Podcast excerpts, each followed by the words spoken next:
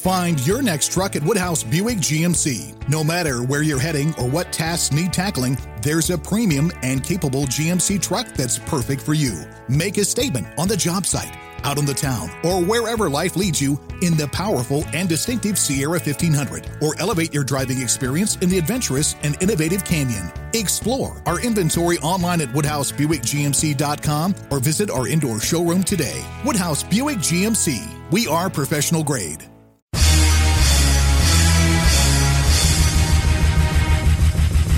This is America with Rich Valdez, powered by PolitiWeek.com. And Rich Valdez is with us, former Christie administration official. You worked for Chris Christie, you've been in politics, done a lot of public service stuff. Rich Valdez, columnist now with the Washington Times. This is America. Richie V, you're on the air with the nation. The nation.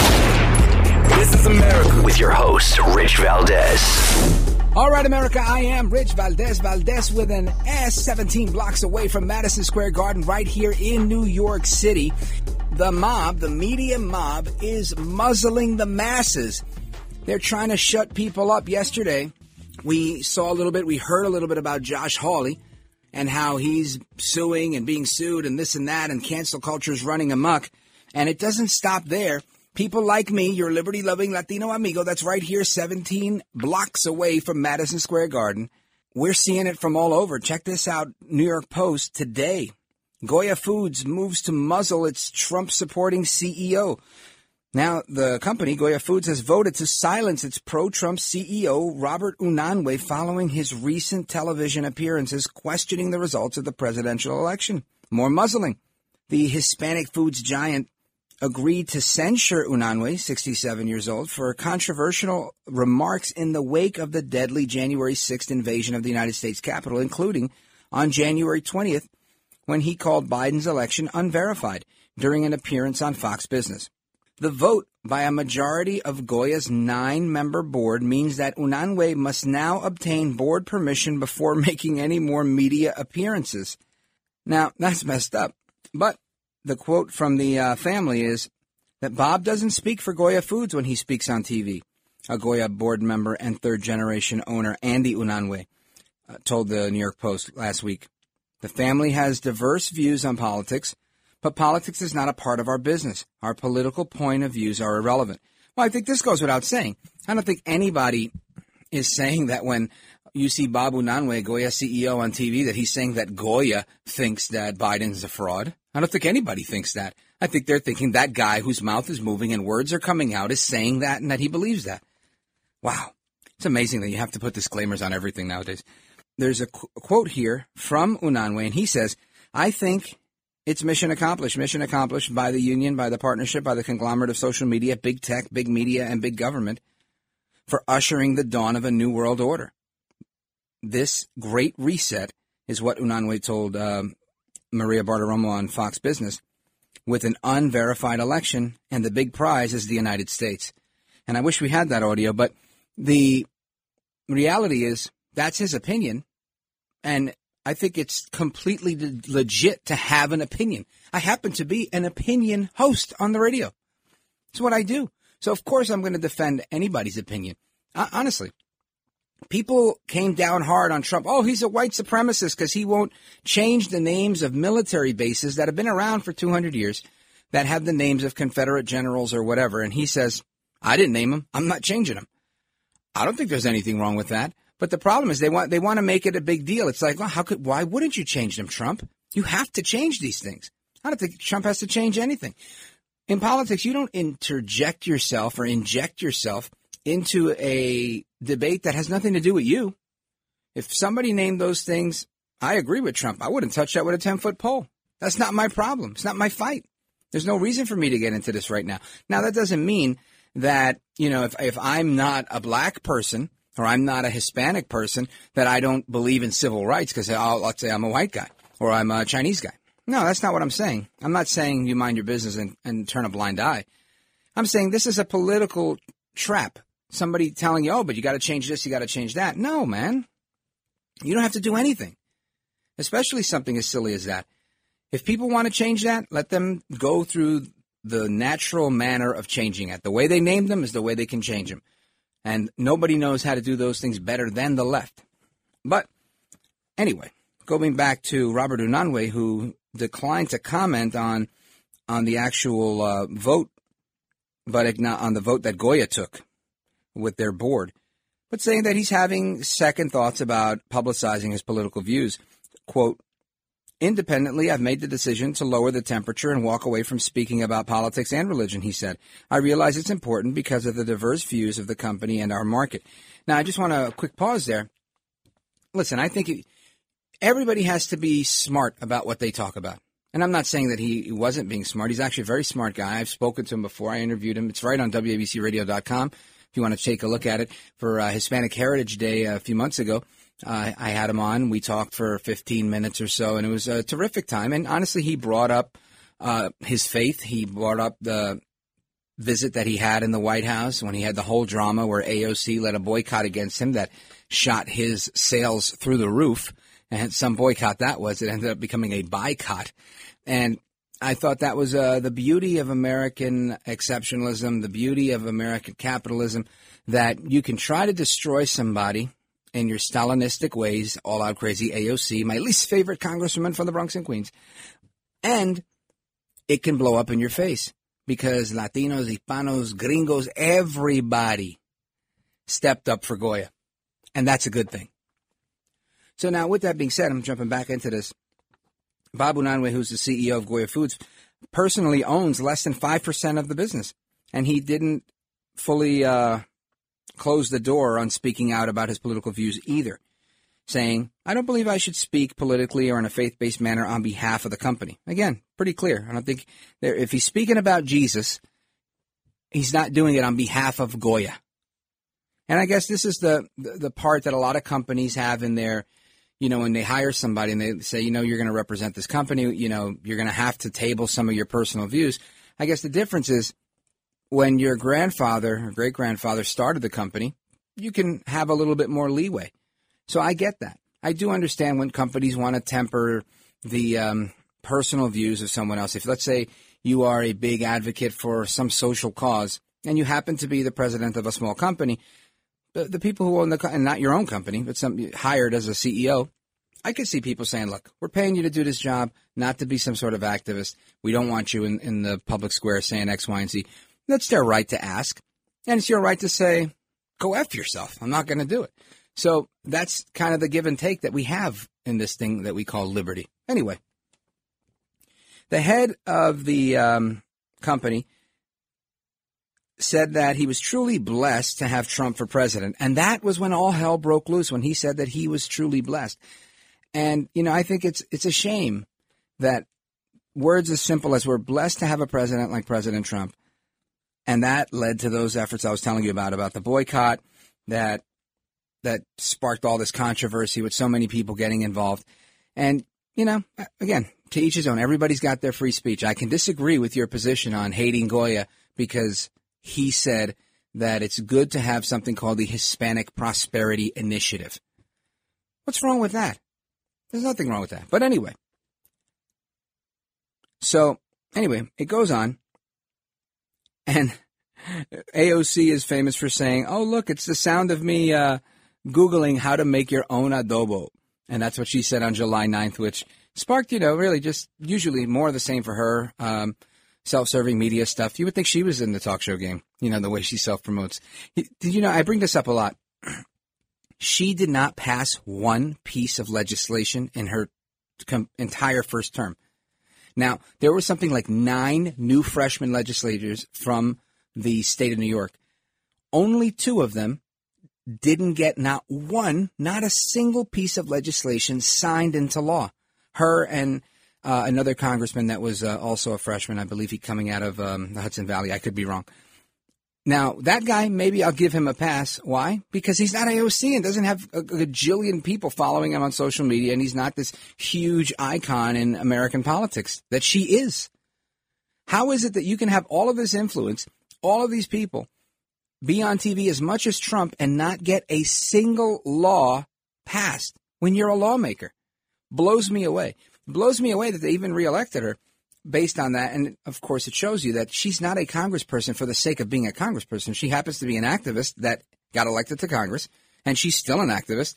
And, you know, she doesn't even do what what the Congress people do, like pass laws, show up to events.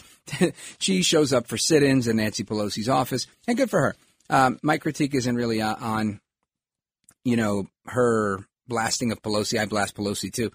My critique is on how people have taken social media and big star fandom and all of that and turned it into the current day political experiment that we have. So now we have somebody who does makeup tutorials. She's in Elle magazine. She's all over the place. And we think she's a congressperson that's doing things for America, doing things for her constituents. But is she? She's famous for not voting for the coronavirus relief package that everybody wanted. That was a bipartisan thing. Everybody agreed. The president signed it. They did it one, two, three. She was the only person in America that voted against it. Yet she, uh, and again, I understand her position. I, I'm, you know, perfectly frank with you. There, there are times where I go, you know, good for her for taking a stand because Washington needs more people that are willing to stand up, but not exactly the way that she does it. And again, my critique on AOC is part of uh, it's like English literature, American literature. When the novelist creates a story and there's a plot line, and there's always a foil. There's that one villain that you always go back to and tag. That's my AOC, right? All out crazy. Because who doesn't love to sit there and critique a- AOC? There's so much to talk about. Going back, she said all that stuff. The boycott was countered by calls for a boycott, and you already know the rest. They did fantastic with their sales. And Nielsen data shows that sales of Goya beans grew how much? 82% and rice by 85%. Rice and beans was on every table in America after AOC said don't buy this stuff. And that went on for about nine weeks. And that's terrific. Not to mention these guys donate a ton of money to food drives and whatnot. So I think, you know, and you could read the article on your own. It's in the New York Post, but I just wanted to bring that up because it's one more example of cancel culture and how the media mob is trying to manipulate people and manipulate the masses, just everybody and anybody they can to tell you what you have to say. I'm here to say, hell no. I get on this microphone and I'll say what I want to say, and there are others that are doing it on social media and other places and on street corners, and I encourage everybody keep talking because that is what America was built on, literally and figuratively. America was built by people that shared their truth. Keep it locked right there. I am Rich Valdez. This is America. This is America.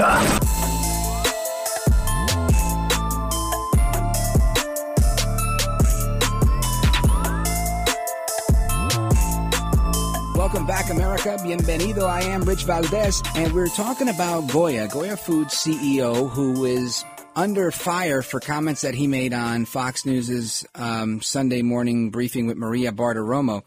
And I'm not going to rehash the whole thing, but what I do want to say is that I think he's got a great sense of humor, Bob Unanue. One of the things that he did last month was he named Representative Ocasio Cortez, my least favorite congresswoman from the Bronx and Queens, AOC all out crazy, and named her employee of the month, saying that because of her, sales spiked following those calls. And that was a funny story that we did.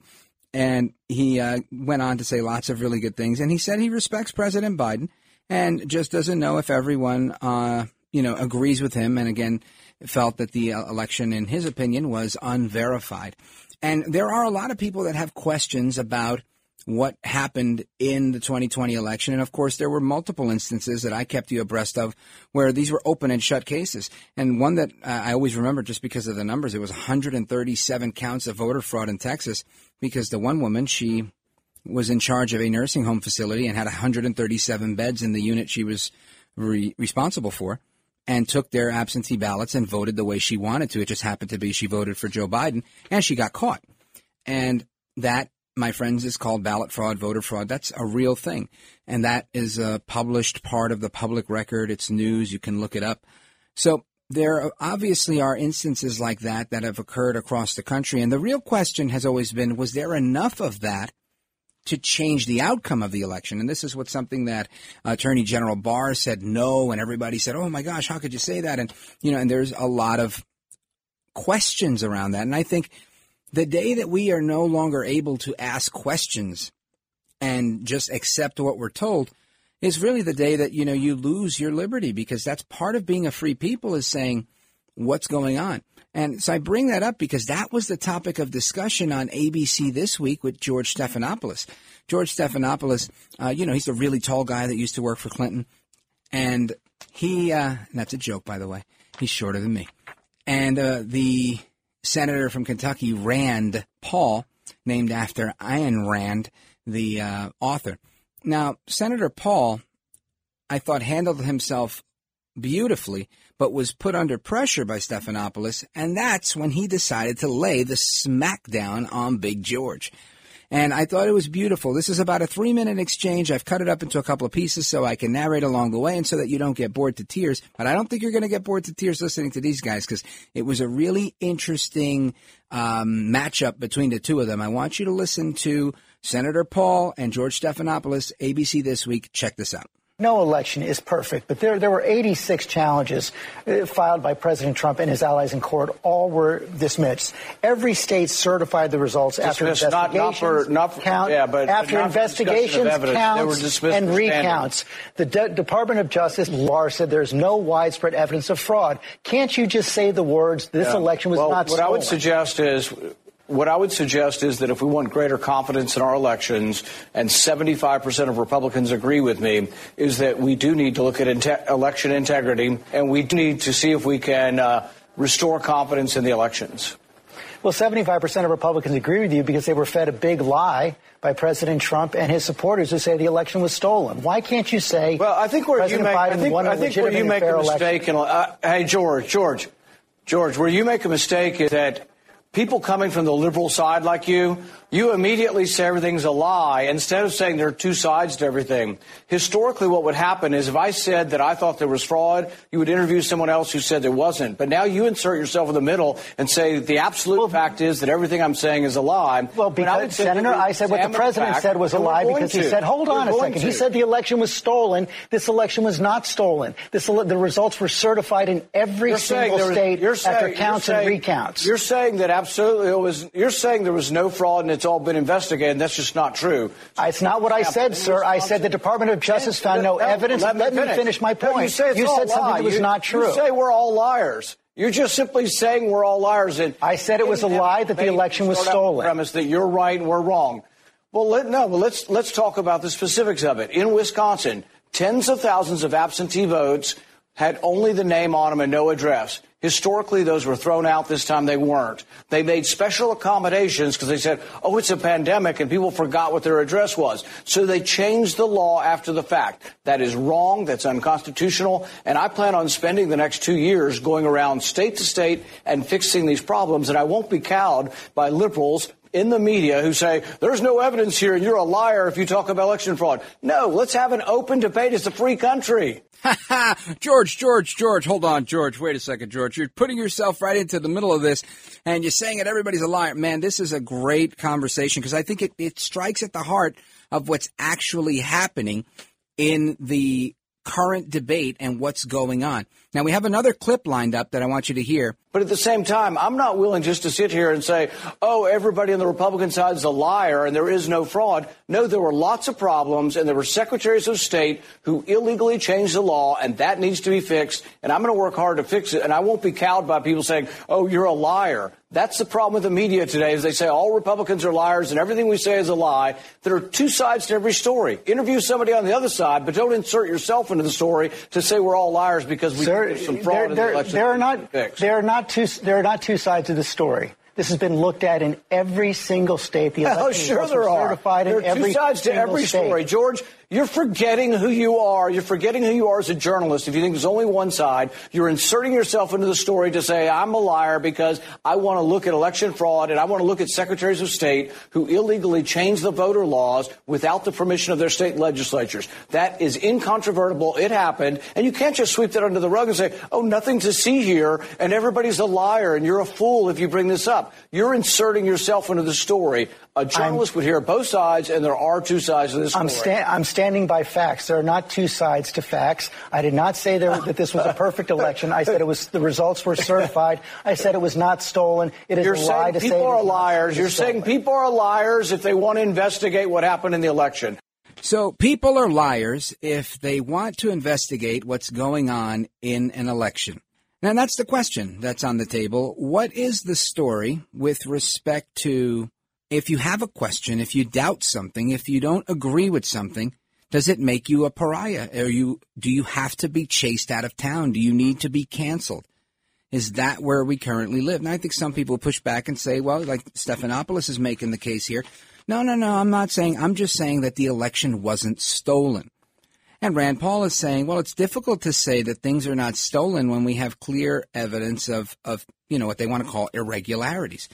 And, you know, some of the president's attorneys bring up the fact that if you have just one set of irregularities that have to do with uh, people who are of not a certain age or whatever the case is, and you have an election that was won or lost by 10,000 votes. In a situation where you have an election that's won or lost by 10,000 votes, it's really not a big margin. So, in any situation where something may have been done erroneously, and again, I think we talked about this before, but I think it's it's worth repeating because I think these guys both raise an issue. Stephanopoulos wants to make it like hands down, nobody's allowed to say the thing was illegitimate. And I think Rand Paul is saying, well, we can't go not so fast. How could we say that something's not legitimate or legitimate or not if we haven't really looked at it, if we haven't examined it, if we know that there were problems with X, Y, and Z? Or the, the one quote that I love that he said, oh, it's a pandemic and people forget their address. And, and in fact, this is the, the rationale that they use when they threw out signature verifications and things like that. So I think these are legitimate questions. We had an election where we've never had so many mail in votes like we did in 2020. And I think these are legitimate questions that deserve to be answered. People deserve to know the answers to these things. And I think Senator Paul made a, a poignant statement when he says, you know, in the past, you would have me here giving my piece and you'd bring somebody else in to do their piece. But that's not the case. Now, Stephanopoulos argues on behalf of the left. The media is in effect synonymous with the left. And now, because the media is the mob, right? They are the national popular vote people. They have the majority. They have the numbers. They'll continue to grow those numbers however they want, whether it's through immigration or through continually changing it. In California, there's talk about lowering the voting age by two years so you can bring in a bunch of teenagers, 16 year olds, to now elect who goes to the White House. I think these are all very serious questions, and it's a conversation that we need to have. But you can't have that conversation Find your next truck at Woodhouse Buick GMC. No matter where you're heading or what tasks need tackling, there's a premium and capable GMC truck that's perfect for you. Make a statement on the job site, out on the town, or wherever life leads you in the powerful and distinctive Sierra 1500, or elevate your driving experience in the adventurous and innovative Canyon. Explore our inventory online at WoodhouseBuickGMC.com or visit our indoor showroom today. Woodhouse Buick GMC. We are professional grade if the media, the big tech, big media, big government, like uh, Bob Unanue said from, from Goya, or even his own company, his own family turning on him, saying that he can't have an opinion in the public square just because of the job he has. We can't get to the answers of these things. We can't have these conversations because those that have the power are stifling the speech. And that's a real question. The real question becomes should we be stifling speech? Should we be canceling people because they disagree with us? I think if you disagree with me, I welcome those calls all the time. But it doesn't seem that the other side, or at least a faction of the other side, allows that. So don't move a muscle because they say that Trump can't survive, that the movement is over. I say otherwise. I'm Rich Valdez. This is America. This is America.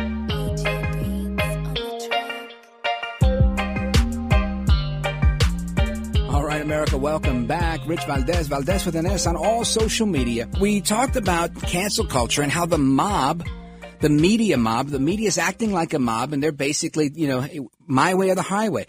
That is, in simplest form, fascism. And that's what's happening. They're going after Cruz. They're going after Hawley uh, because they dared to challenge the electoral vote count. And uh, again, this is one of those things that's built into the Constitution, built into the system.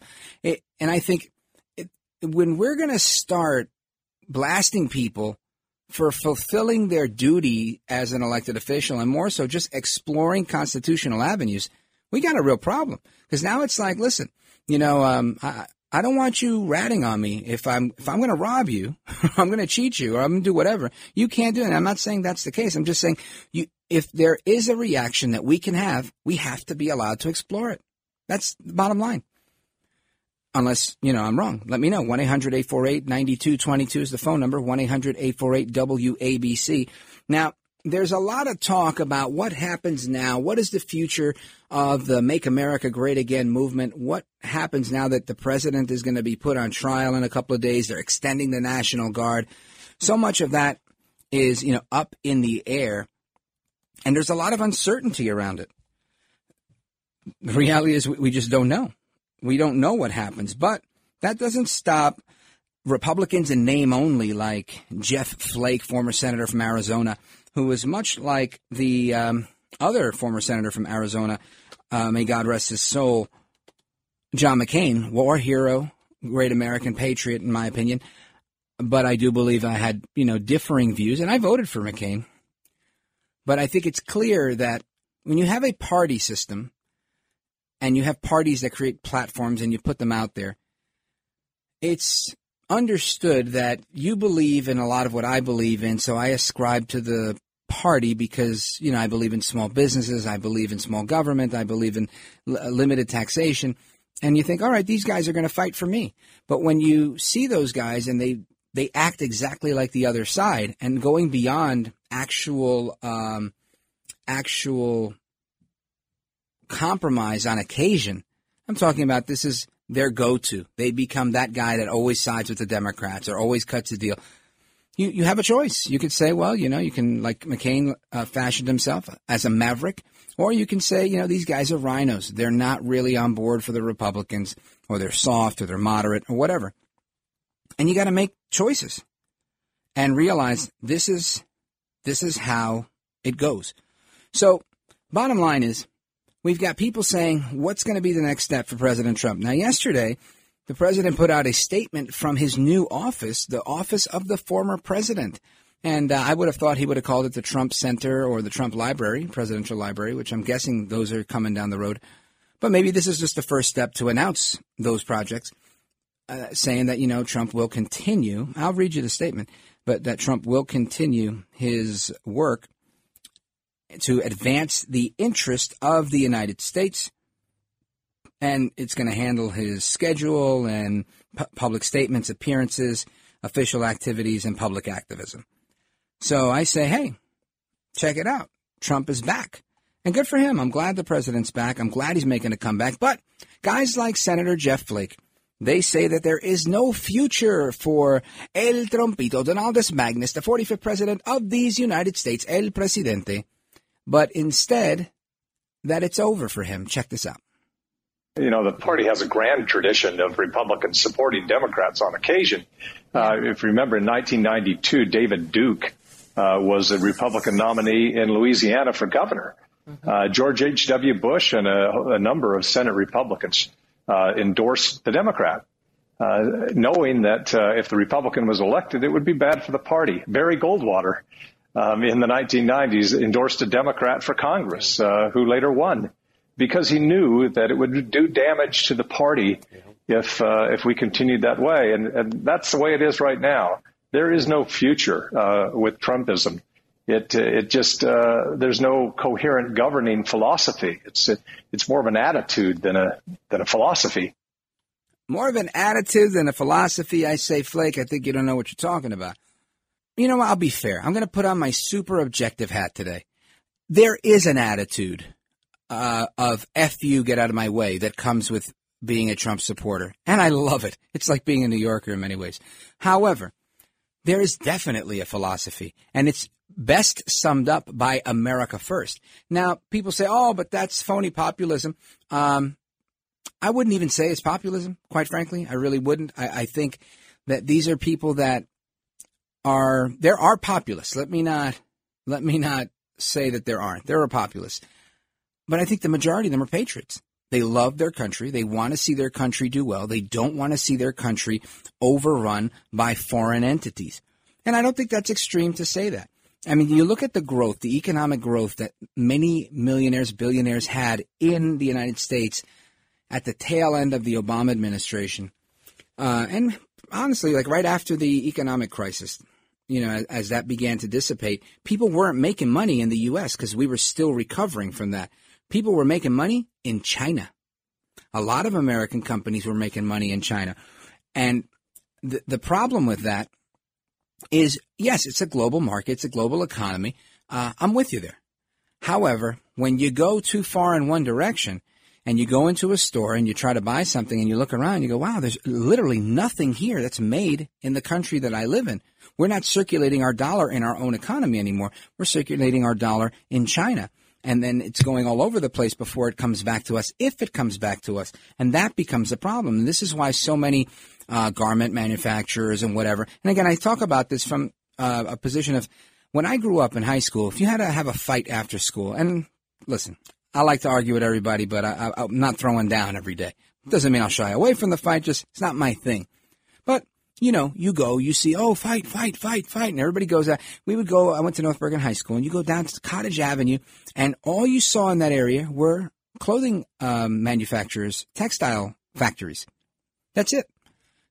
That was done in the United States. I had lots of friends whose moms were immigrants, became citizens, lived in the United States, but they worked in textiles. They worked in those factories. They were known, Union City, West New York, North Bergen, that whole part of the world was known for being like the textile capital of America. This is where we were producing garments and and cloth and sewing things and whatever they did, lots of things, embroidery, so much embroidery. Most of it is all gone. I, I don't know if there's any of those factories that still remain.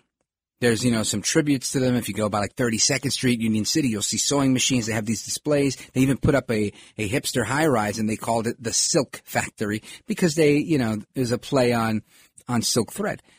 The point is, all of that being said, that was an economy decimated, an economy that mainly helped not even black and brown, just brown. Most of the people that work there and live in that area of Hudson County, New Jersey, are all Hispanic. Most of them didn't even speak English. So you look at that and you say, how did that help? How did it help to reduce the cost of a pair of Nikes? It got more expensive in the U.S. It got cheaper to make them in China. So China wins, Nike wins, and the people lose. So I understand how capitalism works and supply and demand, but they also don't play fair. And if you're not playing fair, that's when it becomes a problem. And I don't want to get into this whole big geopolitical thing on China, although it seems like I'm going there, right? But it's not really what I want to do. But the point is, if they're making fake Nikes or what we call Air Gordons, and you you know you want to go buy a pair of Air Jordans and they're 200 bucks, you get the Air Gordons on the street in Chinatown. Now you're messing with the U.S. economy. You're messing with Nike. You're bringing in an inferior product, and it doesn't help. So that doesn't mean there's no space for international trade. That just means don't play with dirty people. And China's a dirty person. They steal stuff. They make fake Viagra. They steal. They make Pfizer, Viagra, and then they stop the presses. All right, we're done. We made you a thousand pills. All right, everybody come back. Get cheaper ingredients. Make another thousand pills. We're selling these on the black market. And they got these fake pills and they sell fake Viagra, fake this, fake that, fake Yamaha motorcycles. I learned all about this in an article I read in Forbes magazine probably about eight, nine, ten years ago. So anyway, Bottom line is, when you have that kind of partner uh, as a trade partner, you don't want that kind of partner because ultimately you're cutting off your nose to spite your own face. So what do we do? We get a guy like Trump that comes in and says, well, you know what? NATO, NATO isn't paying their fair share. We're paying the bulk of what goes into NATO. We have to do what's right here by America. You get Trump coming in saying, you know what? China can't do this. We're going to put tariffs on China up the wazoo. We're going to have a trade war. Screw them. And we're going to weaken them and we had been weakening them until they found their new partner. And just by the way, the snow is now falling. I'm looking out the window and it's coming down. That's that was really fast. Anyway, this is the problem. So saying that there's no future for Trumpism in America, this guy's out of his mind. We've never seen a Republican have so much gravitas like Trump. To the point where you have some some zealots that go off the deep end, and it's not because of him. They were always zealots. They just found residence in his movement and tried to hijack it. Trump was never about violence. He's always been about the green. That's why he didn't start any new wars. He didn't do anything like that. He didn't even invoke the Insurrection Act, not even one time when he totally could have during the George Floyd riots. Trump isn't that guy. He's a lover, not a fighter. I'm Rich Valdez. This is America. This is America.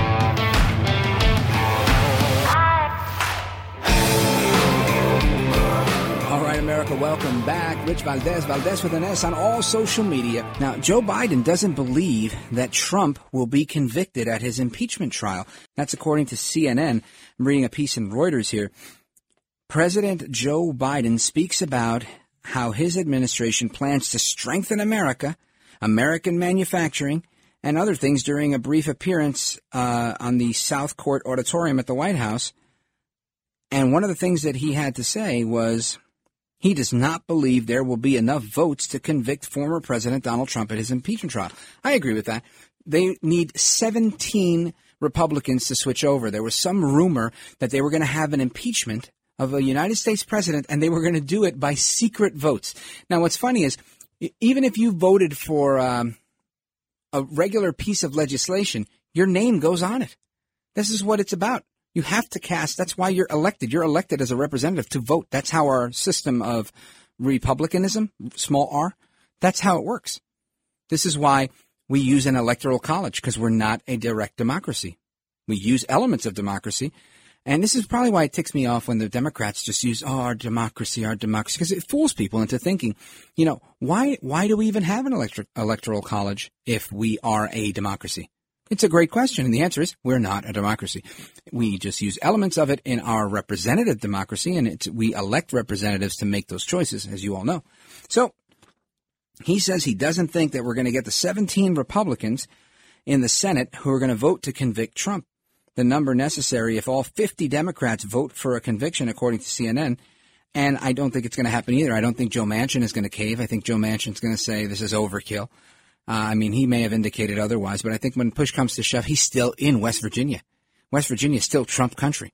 And it's a very, very conservative place. It's amazing that they get a guy like him elected time and again because he knows how to play the teeter totter game because he's really not. He's really not a crazy radical leftist Democrat. And so he votes as often as he can on the radical left agenda that comes his way. But there are certain things where he knows I'm done. I'm dead in the water if I, you know, try to string up Trump after the fact. Mind you, Trump's gone. He's in Mar-a-Lago. He's, he's golfing. But that doesn't stop anybody. Now, with that being said, you have Senator Chuck Schumer. Chuck Schumer says the only way to heal America is for us to impeach and convict. Check this out. Everyone wants to put this awful chapter in American history behind us. But sweeping it under the rug will not bring healing. The only way to bring healing is to actually have real accountability, which this trial affords.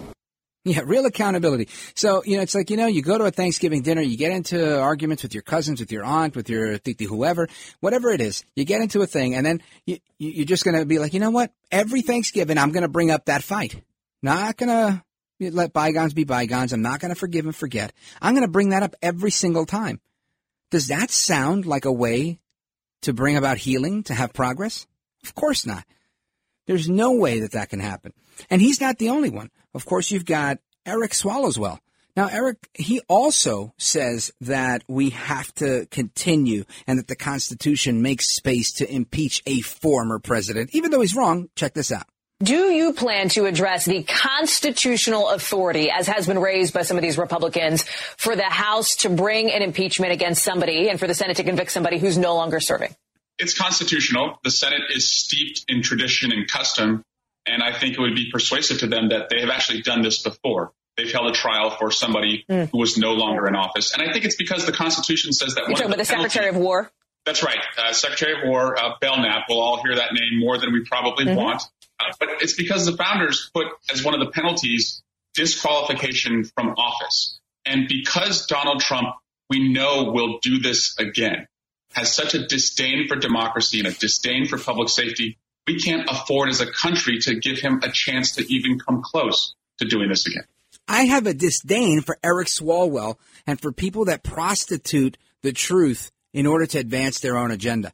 First of all, no, the United States has never impeached a president after he left office. Swalwell, oh yeah, no, Secretary of War. Is Trump the Secretary of War? No, he's not. This is not dog catcher. It's the President of the United States. And for anybody to play fast and loose with the Constitution means they skip that whole month in fifth grade when they teach the Constitution. You don't just get to play things. There's a whole impeachment clause. The President is the only person in the entire United States of America, the President and the Vice President, the Only people that get their own federal election. There's no other federal office where every American gets to vote. You vote for your senator, that's a statewide thing. You vote for whatever you want. It's all statewide, local, congressional district. It's not at the federal level where all 50 states are involved. Because the importance of the presidency was huge. It's one guy that represents an entire third of our government executive branch, legislative branch, judicial branch. Right? The judiciary is made up of a bunch of judges. The, uh, uh, the legislative branch is made up of uh, both houses of Congress. But yet, the executive branch, one guy who commands this massive swamp staff. Why would the founders have done that? Because they felt that you needed an executive that had power, but not enough power to be a king. So clearly, this stuff makes sense if you've read, you know, just a shred of American history. And clearly, Swalwell hasn't.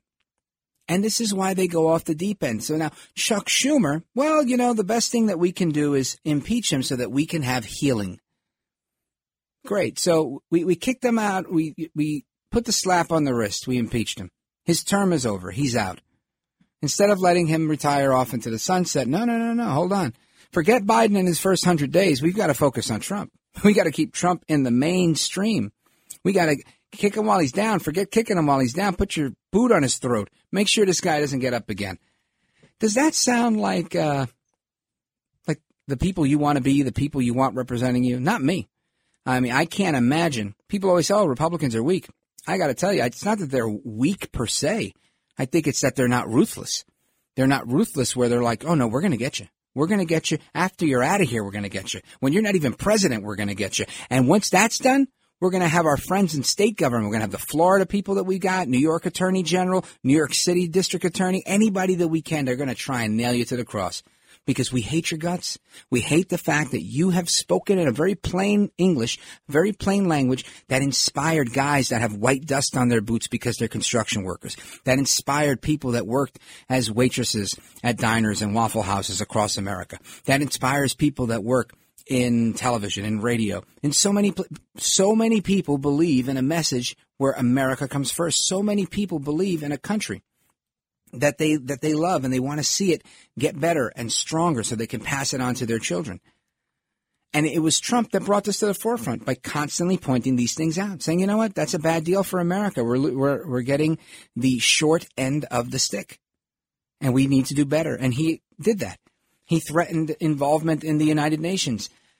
Great. When was the last time the UN did anything good for the United States? It doesn't, and it's not its purpose either. It's something that we kind of created so that we could have influence and help other nations. And okay, granted, if that's what you want to do, I was involved in the UN. I was chair of the advocacy committee for the United Nations Association uh, coming out of New Jersey.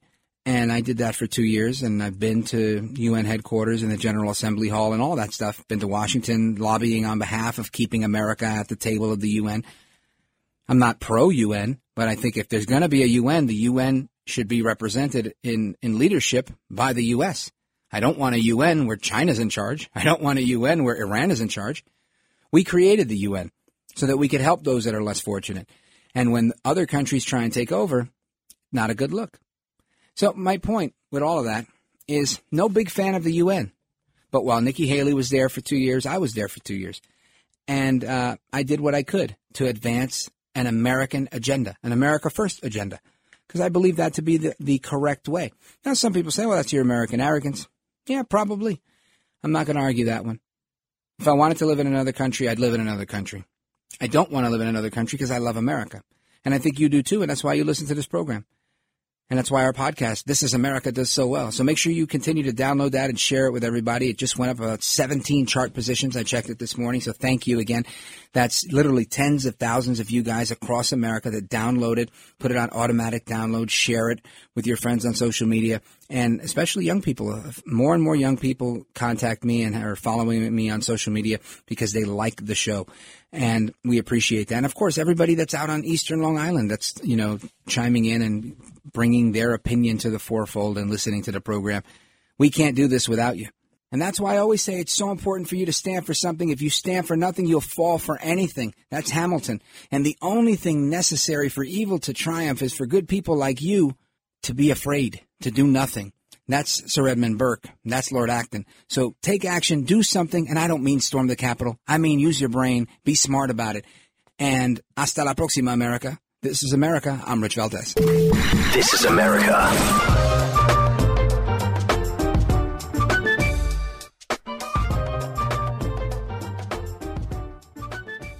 Find your next truck at Woodhouse Buick GMC. No matter where you're heading or what tasks need tackling, there's a premium and capable GMC truck that's perfect for you. Make a statement on the job site, out on the town, or wherever life leads you in the powerful and distinctive Sierra 1500, or elevate your driving experience in the adventurous and innovative Canyon. Explore our inventory online at WoodhouseBuickGMC.com or visit our indoor showroom today. Woodhouse Buick GMC. We are professional grade.